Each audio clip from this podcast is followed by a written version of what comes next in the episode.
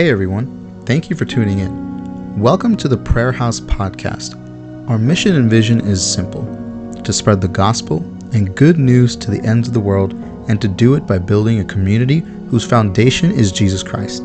So welcome to the family. We hope you enjoy this message and that it is a blessing to you. Amen. Thank you so much. Praise be to God. Glory and honor is the Lord. Lord's. I'm so glad and thankful to be back on this call. You'll notice I'm in a slightly different setting. Small testimony. God is good. I'm actually right now in Oklahoma, and I'm here for a 1-month training in preparation for my residency. And so somebody asked earlier, where is she right now? I'm in Oklahoma. That's the answer to that question. Love you, Reshma. God is good. Please turn your Bibles with me to the book of Ephesians, chapter number 4. Come with me to the book of Ephesians, chapter 4. And we're going to read from verses 13 to 16, actually. Ephesians, chapter 4, verses 13 to 16. While you're flipping your scriptures to that passage, just as a quick note, I wanted to appreciate the theme that has been selected for this week, this Connecticut Takeover Week. I realized just at the beginning of this call that I think it clicked in my head that it's Get Connected because it's Connecticut Week. Anyway, maybe I'm just really late. Maybe I'm super slow. All right, Ephesians chapter 4, appreciate the theme, 13 to 16. Till we all come to the unity of the faith and of the knowledge of the Son of God, to a perfect man, to the measure of the stature of the fullness of Christ, that we should no longer be children, tossed to and fro, carried about with every wind of doctrine by the trickery of men in the cunning craftiness of deceitful plotting, but speaking the truth in love may grow up in all things into him who is the head, our Christ, from whom the whole body, here's our most important verse, joined and knit together by what every joint supplies, according to the effective working by which every part does its share, causing growth of the body for the edifying of itself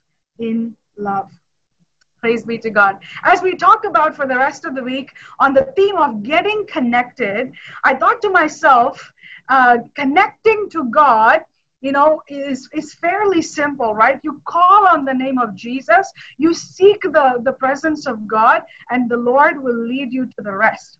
I think that for some reason, as a modern society and even as a modern church, one of the areas where we actually really struggle in connection is actually connecting to each other inside the body of Christ. For some reason, it's a bit harder for us to walk in unity. We're finding it a bit difficult to hold on to unity. All of a sudden, our unity is not so solid. We are divided. We are a bit confused. Like the Bible says, like children tossed to and fro with every wind of doctrine. When this doctrine blows that way, we are blown away that way. When another doctrine comes this way, we are blown this way. And all of a sudden, we find ourselves without the unity, without the connected nature that exists in the Trinity of God.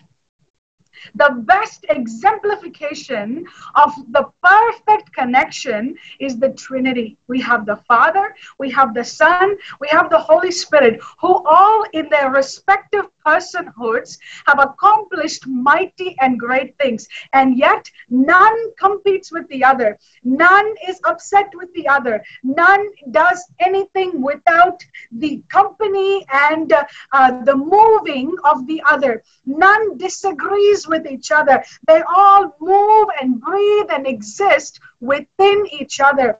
So the best example of connecting is seen in the very Trinity of God. That though as individual personhoods, Jesus came to the world and died and rose from the dead. The Father spoke and bam, everything existed. The Holy Spirit came and bam, everything existed. And the Holy Spirit came and bam, the gospel movement took off. right? You can attribute major events from creation to the end of the world to even individual personhoods within the Trinity, but not one person in that Trinity will ever say, I did it. They will always say, we. Hallelujah. Let us make man in our image. Hallelujah. We will come and make our dwelling among him. If I stand at the door and knock, and if anyone opens, we will come and make our dwelling among him. Hallelujah. God is so good. And so I encourage you today, if you are truly questioning, how can I connect? How can I connect? What does it mean to have unity? How should the church be united? How do we know that we as the church are united? Your best standard, your best, the standard to which you can measure yourself against is the very Trinity of God. Hallelujah. Look, if we cannot operate like the Father, the Son, and the Holy Spirit operate in one connection to each other here on earth, then imagine what a chaotic world heaven can be. I think this is why the Lord will only take a handful of people when he comes. That might be good news to some of you. That might be scary news to some of you. The Bible says in the book of Revelation that for some people, that's a dreadful day. But for the children of God, it is a day of no surprises. Hallelujah. I think only a handful will make it up there, because God expects heaven to truly exemplify his nature. Heaven is everything that God is about. And nothing that's beyond his nature will ever enter into heaven. That's like darkness wanting to enter light. It's never going to happen. Hallelujah. Let's look at verse 13 and we'll work our way from there. Verse 13 says, until we all come to the unity of the faith. Hallelujah. Look, the Bible explains to us in the previous verses. I don't have time to go into the previous verses, but the previous verses basically are talking about a five-fold ministry. I want to briefly touch and move on. I don't have time. Briefly touching apostles, right? Let me read for you very quickly. We have apostles, we have prophets, evangelists, pastors, and teachers. Five types of amazing leadership roles. Hallelujah. I want you to just do a quick comparison, if you would, a small exercise with me. I want you to look at this leadership structure in the first century church and then compare it to the leadership structure in our modern day church. There were apostles, prophets, teachers, pastors, and evangelists, right, in the first century church. Now we have senior pastor, associate pastor, youth pastor, worship pastor, children's pastor. Hallelujah. What went wrong? What went wrong? Hallelujah. Something kind of went wrong. It looks a lot different from the leadership structure that God himself established. If you want to learn more about it, there's a good hierarchy to this in First Corinthians 12:28. You can just note it down. Hallelujah. And you will be able to see it really good. First Corinthians 12:28 onwards, you can see that there's actually a hierarchy to this. God appointed first apostles, then prophets, and so on and so forth it goes. Interestingly enough, tongues and healings and miracles come at the bottom of that list. But man, people get upset when I mention that. Anyway, I'm moving on. Here's what the Bible says. This fivefold ministry, these people will work in unity. So the apostle is not in competition with the prophet? Oh, that's interesting. So the prophet is not in competition with the evangelist then. So the evangelist won't get mad if you went to another pastor's church. Oh, you mean it's okay if I went and listened to this person who's preaching something that I think I'm growing from?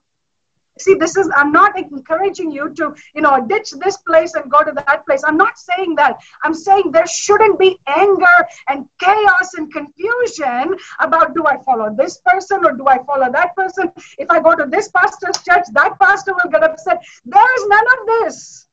I think there is an inherent problem in how we have set up our leadership structure. We have inherently developed a leadership model that only promotes competition, not unity. Hallelujah. My dear brothers and sisters, as we, the younger generation, continue to grow in our training, as we grow in the Word of God, as we grow in the relationship with God and with each other, my encouragement to you is to shoot literally for the stars. Shoot literally to operate like the Father, the Son, and the Holy Spirit operate. See, when hope preaches, I am not upset. I'm so glad I'm over here. I'm like, yeah, hallelujah, praise the Lord, so glory to God. Right? And when Anna preaches, I am very, very glad. I am not in competition with anybody, right? I'm encouraging you to continue this behavior. I'm encouraging, as Prayer House, that's one thing that I'm learning and I'm noticing in this group that it's there. And no, I don't believe in jinxes, so don't think I'm jinxing. I really don't believe in it. I believe that if you're intentional about this, you know, like when Philly did something, Connecticut didn't say, oh, I'm not coming to Prayer House, right? We all showed up. We all encouraged. We all, you know, exhorted them. We want to encourage you. We want you to grow. We want you to use your gifts and callings for the glory of God and to expand God's kingdom. That's what the Bible says. These five, the apostles, the prophets, the teachers, the evangelists, and the pastors, they work together until when? Until we all, who all? The believers come to the unity of the faith. You know when that will be? You know when the ultimate unity of faith will happen? Right? There's the Republican Convention, there's the Democratic Convention, there's Pentecostal Convention, there's Presbyterian Convention. But the best of all will be the convention at Mount Olivet when Jesus Christ will come back again. You will all convene that day, hallelujah, and I pray that I'm found in the list of people that will convene at the foot of the Mount of Olives. As he went, so he will return, hallelujah. And my prayer, my dear brothers and sisters, is that we would all be found there in the unity of our faith. So what unites us is our faith. That tells me what you believe in will determine how well you can work with people. Hallelujah. Look, if you believe in the Holy Spirit, then yes, you're going to work well with those that have the same belief. But I'm actually challenging you that as Pentecostals, yes, you believe in the Holy Spirit. Yes, you believe in baptism. Yes, I believe in water baptism and all those things. I believe it, I practice it, and I teach it 100%. However, if I met someone that doesn't believe it, that doesn't mean I divide myself and move on. I encourage him to find the truth. That is called the unity of faith. Hallelujah. Hey, you believe in Jesus. I believe in Jesus. You're created by God. I'm created by God. We are united by one factor, the God factor. Praise be to God. Hallelujah. So I'm moving really quickly because I want to take you to another place in a minute. The Bible tells us without this unity of faith, I'm going to highlight for you based on the following three verses, the church will look like this. Number one, the church will be an incomplete church. Without the unity of faith, the church is an incomplete church. Look what the Bible says. Till we come to the unity of the faith and of the knowledge of the Son of God, to a perfect man, to the measure of the stature of the fullness of Christ. In other words, until we all are united to the point where we have grown in unity to the same stature, to the same standard where Jesus Christ is. Hallelujah. That means you have attained that fullness. You have attained literally perfection. Hallelujah. The only way any one of you can be perfect, we all know that I'm not perfect, Hope is not perfect, Anu is not perfect, Reshma is definitely not perfect. None of us is perfect. Love you, Reshma. I love picking on her so much. It's so joy-giving. Hallelujah. Now, the Bible tells us that when we are not united, we truly become incomplete. Individually, we are not perfect. But when we are united by one faith, by one God, by one gospel, by one name, that name is Jesus, we become together a perfect man. Hallelujah. Yes, individually I'm lacking many things, but when I come together with people of the same faith, united by the name of Jesus and the faith in the name of Jesus, we become perfect. We become one perfect man, resembling the same fullness that Jesus Christ has. So we become a complete church then. Without which, right, in case you don't have that, in case you're not united, you are an incomplete church. Praise be to God. Number two, not only are you an incomplete church, verse 14 would teach you, you become an immature church. You are acting like children. He says that we become like children, tossed to and fro. You are an immature church. Hallelujah. We as a body of Christ become incomplete without unity. We become immature without unity. That's exactly how we got here. That's exactly why when a new doctrine comes, we are tossed. That's exactly why when this person does something, all of a sudden miracles and wonders and everything's happening, 99.9% of it looks good. But that 0.1% is poisonous. You guys know what rat poison is, right? Rat poison is 99.9% like cheese. Only 0.1% of it is what? Is poison. But roach killers, hopefully you don't have roaches, I can't. Roach killers, you look at the ingredient, 99% of it is just water. It's just a solvent holding something poisonous. So when you spray it, 99.9% is water, 0.1% is poisonous. So when somebody is preaching something or teaching something, 99.9% looks great, but that 0.1% is poisonous. But look, it takes an adult to see the 0.1% and say, I should probably not drink the roach killer, because the little kid will think, oh, look, it's juice, and he'll drink it, which is scary, right? That's why the Bible says, without the unity of the faith, you become immature children. That's how false people can come to our altars and they can preach and we're still like, hallelujah, sodram.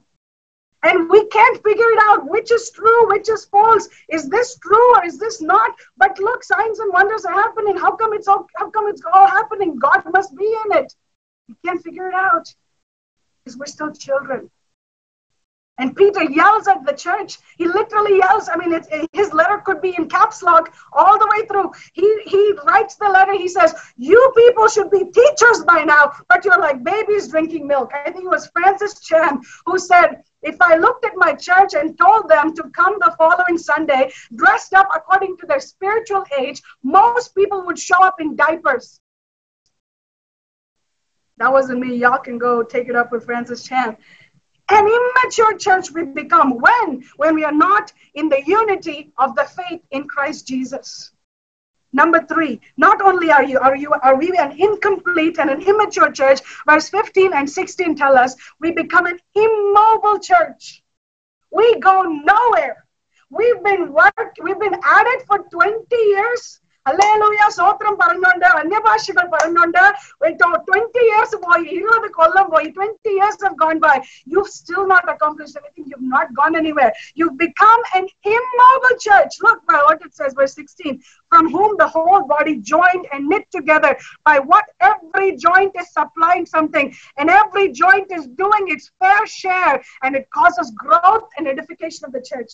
The joints in your body are the reasons you put one foot in front of the other, right? The joints supply a forward growth motion, but we don't have that because the knee joint ain't connected to the hip joint like it should be. I don't know, kindergarten taught you that the knee joint is connected to the hip joint and the hip joint is connected, so on and so forth. I don't know what comes after the hip joint.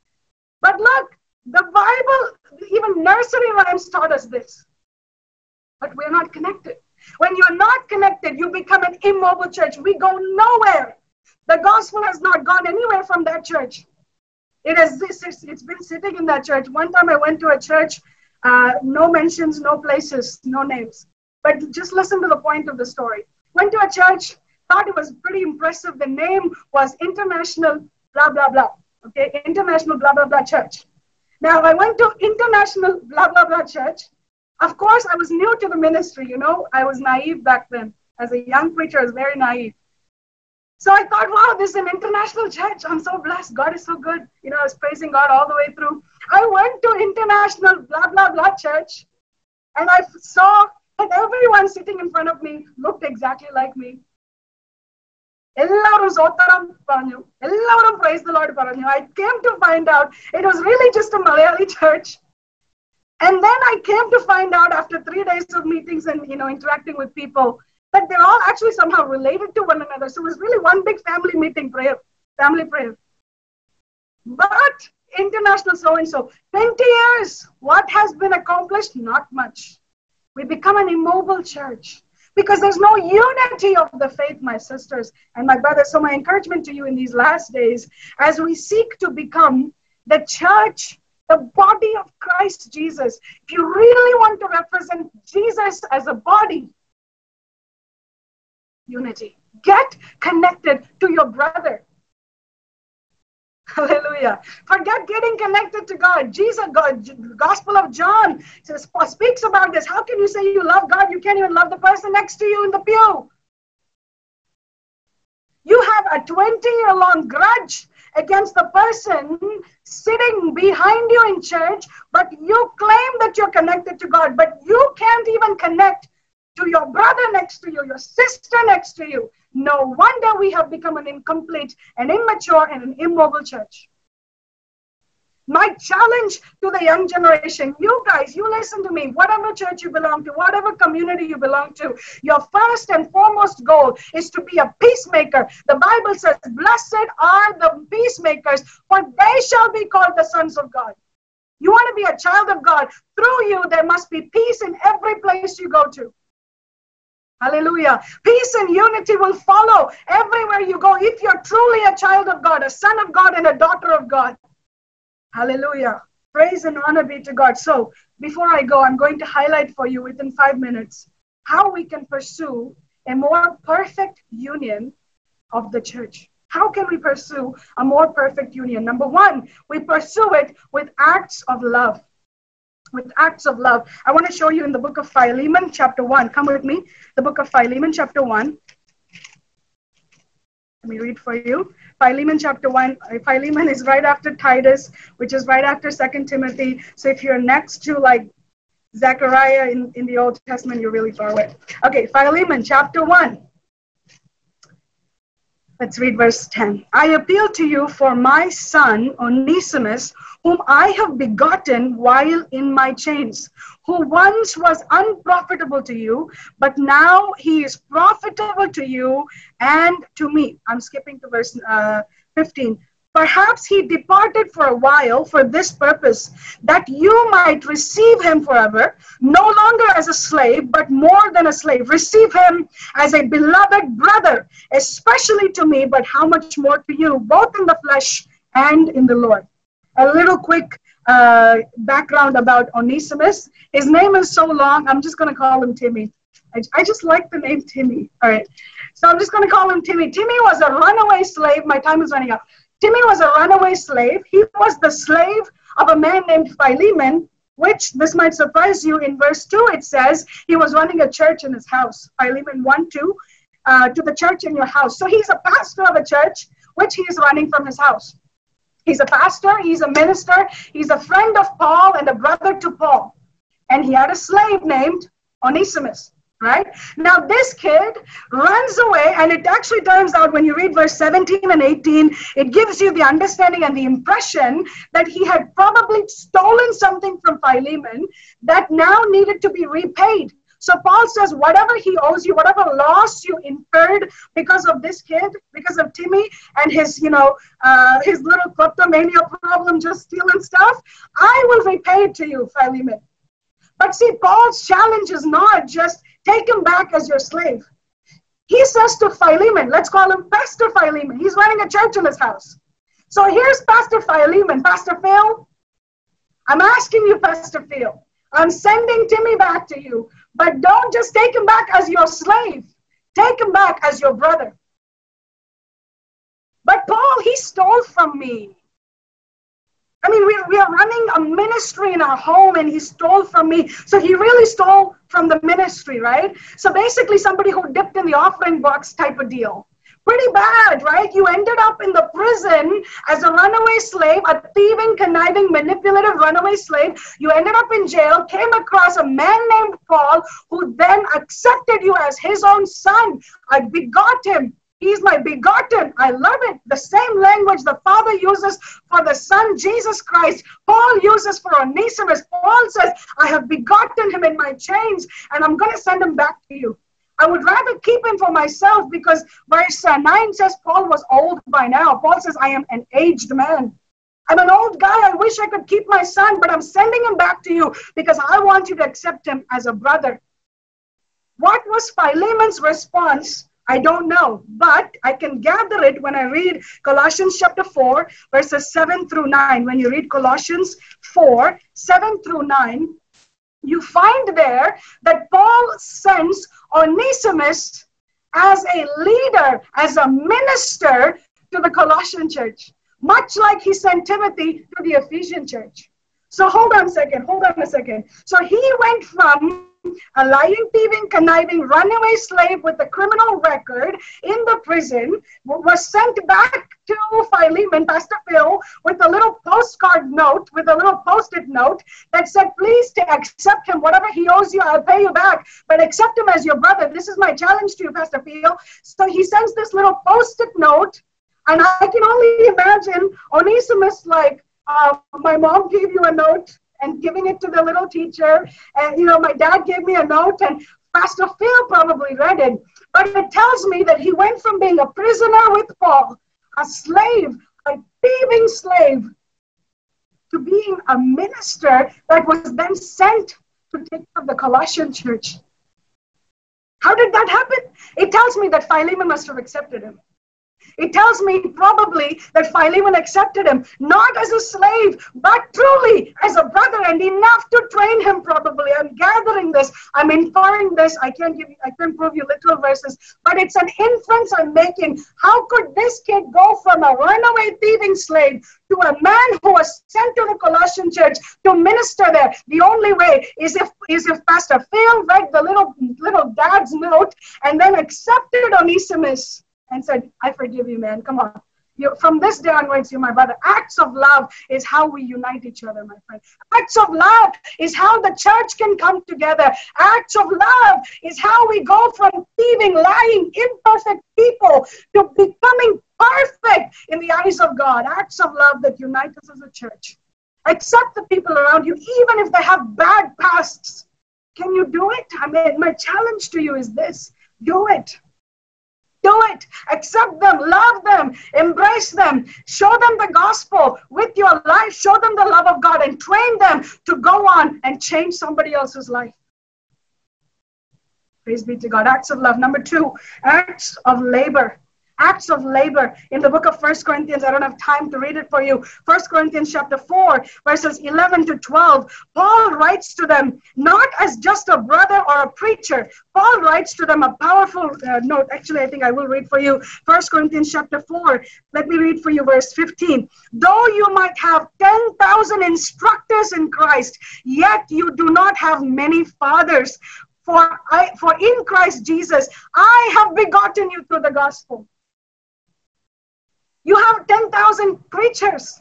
Anybody can preach. Listen, coming to Prayer House and preaching for 40 minutes, that's easy. 10,000 people can do that. You have 10,000 preachers.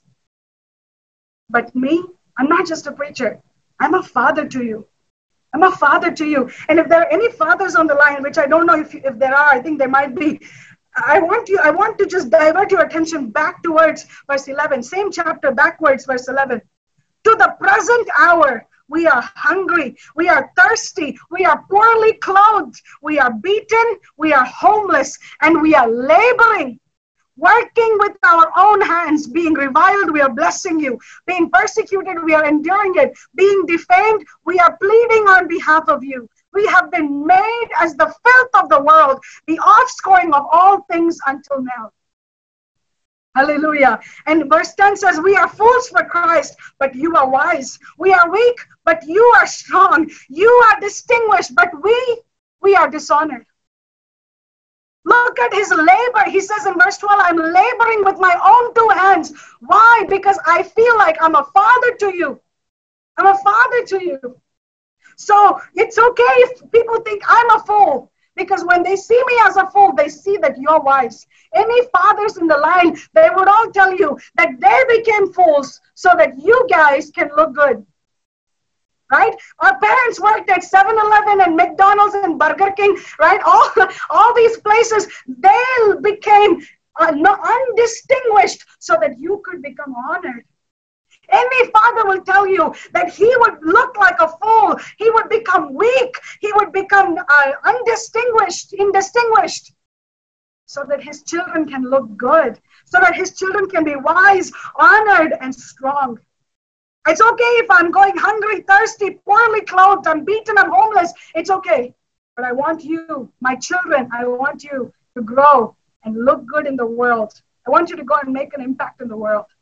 He's laboring. This is how you have a perfect union in the church. This is how you do it. You labor for each other, right? So that Anu can look good, I'm willing to go and look stupid, right? That shows I'm laboring on behalf of my sister, right? It's so that Anu, if somebody is sick and if I want them to get better, I'm willing to toil really hard, even if that makes me weak, so that this person can gain their strength. A more perfect union in Christ. Get connected. Get connected to your brother. Love people around you. Connect with them like Christ connected with you. And finally, acts of loyalty. Loyalty to each other and to our churches, to our communities. Loyalty everywhere we go. Loyalty. I'm going to wrap it up in a second, but I believe I've already given you this example. Acts chapter 1, verses 21 to 23 says, Matthias and Barsabbas were elected to be chosen. One of them would be chosen as the 12th apostle. I think I've shared this with you already, so I'm going to skim through it real fast. Matthias was chosen, Barsabbas wasn't. But the Bible tells us in Acts chapter 15, verse 22 and 32, that this very Barsabbas didn't stand there and say, I gave my blood and sweat and tears for this church, but you have not elected me as the apostle. He didn't get upset. He didn't get offended. He was loyal to the church, because you find him in chapter 15, building up a church in Antioch with the same people that didn't pick him. Hallelujah. They didn't pick him. He didn't have a title. He didn't have a reputation, but he was loyal to his God. He was loyal to his calling as a prophet in verse 32 or 15. As a prophet, he was loyal. As a minister, he was loyal. As a brother, he continued to work with them. Just because I'm not distinguished or honored or I didn't get some special treatment doesn't mean I ditch the church and go somewhere and respect it. Stop that. Cut it out. When we do things like this, truly, we become an incomplete and immature and an immobile church. I think it's about time that you guys, along with the rest of the remnant in the world, that we as the children of God, as the new generation coming up, I think it's about time that we began a process to say, we will no longer be an incomplete church. We will become united so that we can be a perfect person, together one person, a one perfect man in the eyes of God. I think it's about time you all stood up and said, we will not be children anymore. We will not be immature, grumbling, begrudging, angry, nasty, attituded people. I think it's about time we decided, as a church, we are moving forward. We're going to be a mobile church, not an immobile church. Let's pray. Spirit of the living God, we come before you. We come before you with much repentance, with a heart full of repentance. Lord, we have wronged your church. We have wronged the ministry. We have wronged you. We have. By becoming a divisive generation, a competitive generation, an angry, begrudging generation, divided on matters that are truly simple, matters of truth that can be interpreted easily with the help of the Holy Spirit, but we use our minds, we use our wisdom, we use our degrees, we create our own philosophies, and we divide ourselves from each other. We seek your forgiveness. Today, we lay it all down and count it all as garbage in the name of Jesus. Lord, we take it and throw it into the trash can of history where it belongs right now, Father God, and we are committing today as Prayer House, as believers, as brothers and sisters, we commit today to become a generation that pursues unity in the faith.